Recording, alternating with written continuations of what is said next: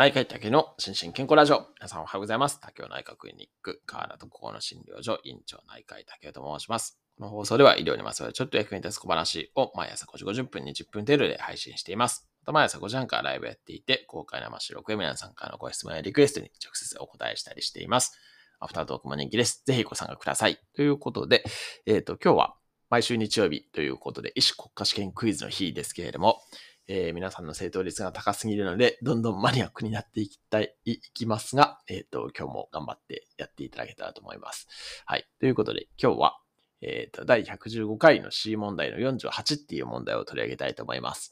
はい。じゃあ問題読み、読み上げますが、えー、問題。ななじゅうはっさいの女性、原因不明の発熱が続くため入院した。原因精査が進められる一方で、病状は悪化し、入院ななにちめに敗血症性ショックで死亡した。この敗血症性ショックってね、ちょっと難しいかもしれないですけど、要はまあ最近何らかの、まあ大体は最近のことが多いんですけれども、その感染症による、えっと、死亡ですね。はい。が敗血症性ショックっていうものなんですけれども、それでまあ循環っていうか、まあ血圧とかが維持できなくなってお亡くなりになったっていう、そんな感じの経過の方ですね。はい。で、えー、担当医は家族に病理解剖の説明をし、承諾を求めることにしたということで、で、家族への説明として正しいのはどれかっていうことで A から E まで選択肢があります。まずは A、えー、ご遺体は火葬した後にお返しします。B、死因の究明が病理解剖の主な目的です。C、摘出した臓器は病院で永久に保管します。D、えー、ご遺体は病理解剖後いっかげつかん病院でお預かりします。E、病理解剖を行わないと死亡診断書が発行で、発行できません。ということで、はい、いかがでしょうか。これはね、相当マニアックですし、でもね、これちょっとね、あの、実際知っておいていただいた方がいいかなというのもあって、今回取り上げさせていただきました。はい。まあ、病理解剖の説明をどうするかっていう、これね、でも、これ医学生に求めるのになかなか面白い問題だなと思ったんですけども、もう一回ちょっと選択肢いきますよ。選択肢 A が、ご遺体は火葬した後にお返しします。B、死因の究明が病理解剖の主な目的です。C、摘出した臓器は病院で永久に保管します。D、ご遺体は病理解剖をいっかげつかん病院でお預かりします。E、病理解剖を行わないと、えー、と死亡診断書が発行できませんっていうような、そんなご択です。はい、いかがでしょうか。えっ、ー、と、スペースもスタイフも頑張って答えてください。えっ、ー、と、昨日、一件 B の方がいらっしゃいましたね。で、今日も、あ、B かと、B。なるほど。えっ、ー、と、スタイフの方は、あ、スタイフの方は、フラット先生が来られてますね。フラット先生は正解してしまうんで答えてはいけません。はい。えっと、えー、っと、BBB、BBB、全員 B じゃないですか、これ。あれうーん、これは若干難問なはずなんですけども、全員 B ですか、これ。D と迷いましたが。ああ、なるほど。はい。正解は、B が正解ですね。はい。おめでとうございます。死因の究明が病理解剖の主な目的ですということで B が正解ですね。はい。えー、素晴らしい回答率で皆さん。はい。はい。で、これですね、一応ちょっと他の選択肢について解説するとですね、ちょっとあの、この後ね、病理解剖と司法解剖の違いとかですね、司法解剖、あと行政解剖の違いとかですね、あとは、えっと、昨日の、えっと、Twitter じゃない、X の投稿で出しましたけれども、この エーアイ ですね、エーアイ ってあの人工知能の エーアイ じゃなくて、オートプシーイメージングっていうのがあるんですけども、死亡時画像診断ですね、その辺のお話もちょっと後ほどしようと思うんですけど、まず選択肢ですね。えっと、A に関しては、ご遺体は火葬した後にお返しします。そんなことはありません。あの、普通にそのままの状態でお返しいたしますし、あとはね、病理解剖ってね、その、えっと、まあ、まあ、やっぱりご家族さんとかね、あの、一般の方は、ね、見たことがないと思うんで、どういう形で返されるのか、あの、不安に思う方もいらっしゃると思うんですけれども、その、お腹の、まあ、真ん中の方に、まあ、要は手術と同じような形で、えー、胸とお腹のところから、あの、臓器を取り出していただいて、で、そこを、最後、こう、糸と針でね、縫うような形にしてお返しするっていう、そんな形になりますね。で、あとは頭を含むかどうかっていうですね、頭はね、一般的には含まないんですけども、その病理解剖においてですね、あの、頭に何らか、あその病気の原因がありそうっていう場合には頭も合わせて解剖をさせていただくこともありますね。でも私自身はね、実は頭の解剖っていうのはほとんどやったことはないですね。一例だけですね。はい。っていう感じです。えー、で、えー、っと、まあ、B が正解ですね。はい。で、C も、えっと、摘出した、摘出した臓器は病院で永久に保管しますという、これはそんなことはなくて、というのは、あの、その場でですね、いろんな臓器を、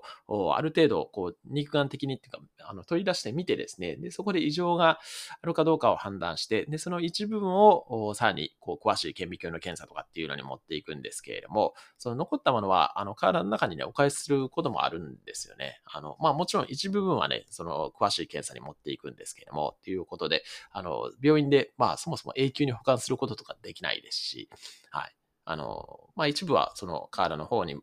お返しするっていう、そんな感じですね。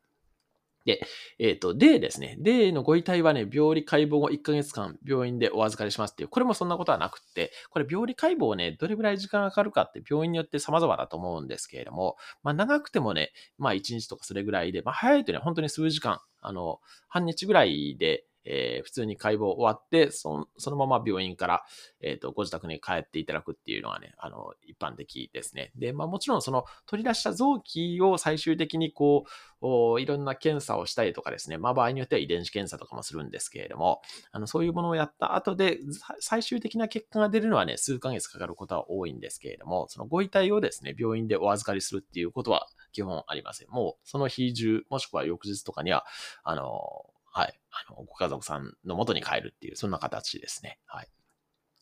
で、えっと、E ですね。E は病理解剖を行わないと死亡診断書が発行できませんという、これも間違いで、まあ、先ほど言ったように、病理解剖のね、最終的な結果ってね、数ヶ月後にしか出ないんですよね。えー、で、死亡診断書数ヶ月待つわけにいかないですし、えっと、先週ね、死亡診断書のクイズさせていただきましたけれども、死亡診断書のところに解剖あるなしみたいな欄があるんですけれども、まあ、そこにありってつけるだけで、まあ、その病理解剖でなくても、まあ、推定される死亡原因ですね、を死亡診断書に書いて、で、まあ、そのご遺体とともに死亡診断書をお渡しするっていう、そんな形になりますので、あの、一般的なその亡くなられた方が通るルートとほぼ同じような形で、まあ、それがまあ半日なりいちにちなりちょっと遅れるっていう、そんな形で病理解剖というのは進みますね。はい。っていう感じです。はい。で、えっと、まあ、その病理解剖はですね、まあ、あの、テレビとかでよくやる司法解剖とはね、全然違う意味合いが異なるもので、司法解剖は、まあ、これ当然、まあ、皆さんわかると思いますけど、事件性の有無ですね。その、まあ、本当に、まあ、ひどい場合には殺人じゃないかみたいな場合に行うのが司法解剖、あ、司法解剖なんですけれども、そうではなくって、まあ、ここに書いてあるように、その、なぜ亡くなられたのかっていうのを原因究明するための、ものが病理解剖ということになっていて、で、これ、まあ、あの、必ずご家族さんに、えー、承諾をいただいて、まあ、もちろん同意書とかもありますけれども、あの、させていただくという、そんな形になります。はい。で、あとはね、あの、検体ともどう違うんだっていうご質問も時々いただくんですけど、検体はですね、まあ、我々、あの、医学部ではですね、その、解剖っていう講義があるんですけれども、そこでご遺体をですね、あの、普通に、えー、解剖して、その、例えば臓器の成り立ちとかですね、まあこういう形になっているとかっていうのを確認させていただくことがあるんですね。で、まあこの場合には、あの、ご遺体はご家族さんの元に戻るのは非常に、あの、時間がかかるっていうことになるんですけれども、病理解剖は、まあ、先ほど言ったように、もう本当に、まあ通常の流れとほぼ同じような形になりますね。し、あとは検体に関してはね、まあ事前にその検体しますっていうのを、まあ、まあほとんどの場合大学病院ですけれども、に、えー、届け、届け出るっていうか、まあ、申請しておくっていうのが必要になりますよね。はい。で、えっと、あとは、あ、そう、さっき言った、その、最近ですね、エーアイ っていう死亡時画像診断っていうのが、あの、行われることが、まあ、増えてきていて、まあ、要は、病理解剖する、ほどではないって言ったらあれですけど、病理解剖はちょっとご遺体傷つけてしまうんでっていうのだけですけども、その亡くなられた原因がね、えー、ちょっとでもあの分かるために、この亡くなられた後に、えー、シーティー とか エムアールアイ とかをやるっていうのが エーアイ っていうもので、ただこれね、ちょっと非常にね、難しいんですね。その亡くなられた後に、えー、画像診断をやって、それをね、きちんと評価できる先生はね、まだまだ少ないっていうのもあって、まあ、あの、やることもあるんですけれども、評価がなかなかね、難しいっていうこともあったりしますね。はい。っていう、そんな感じです。で、まあ、今回ね、この問題を取り上げてちょっと調べてたんですけれども、この病検の数ですね、病理解剖の数ってね、もう年々減ってるんですよね。で、これ、私ね、体感としてはね、非常に思っていて、その、僕がね、医者になった頃はね、まだ、結構あったと思うんですけれども、最近すごい減っていて、特にコロナ禍でね、すごい減った、ああ、いうふうに聞いています。で、えっと、実はまあ、この病理解剖は、あの、まあ、その臨床研修の制度の中でも必要で求められていますし、あとは内科学会のですね、その専門医を取るための教育施設みたいなところでも、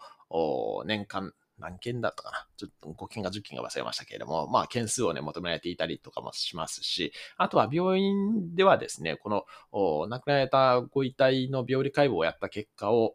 必ずね、シーピーシー っていうですね、その病理えー、検討会みたいなので、そのみんなでね、ディスカッションして、えー、なぜ亡くなられたのかっていうのをね、まあ、あの、臨床の先生、あと、病理の解剖を担当される先生とかで、ね、みんなでディスカッションする、まあ、カンファレンスみたいなのもあるんですよね。で、まあ、そこで、まあ、あの、今回のことに関して、まあ、死因を、ちゃんと振り返るっていうことをね、されてるんで、まあ、あの、この病理解剖をね、まあ、すべての方がね、やっていただけるわけでは当然ないんですけれども、ただ、あの、それが、えっと、それをさせていただくことで、まあ、我々の理解にもつながりますし、あとは、まあ、次の患者さんにもつながるっていうこともあるので、まあ、個人的にはですね、まあ、今まで十数例の病理解剖をさせていただいてますけれども、まあ、非常にね、勉強させていただいてるっていう、そんな感じですね。はい。ただ、まあ、ちょっと、病、病検の数自体はね、すごい減ってるんだっていうのを今回ね、その、病、日本病理学会っていうのが出してる、この病理、病、えっと、病検集法っていうんですか。病検集法データベースっていうのがあるらしいんですけど、それを見て改めて知った次第です。はい。ということで、今日も幸せな一日でありますように、お相手は内科医の竹でした。興味津々。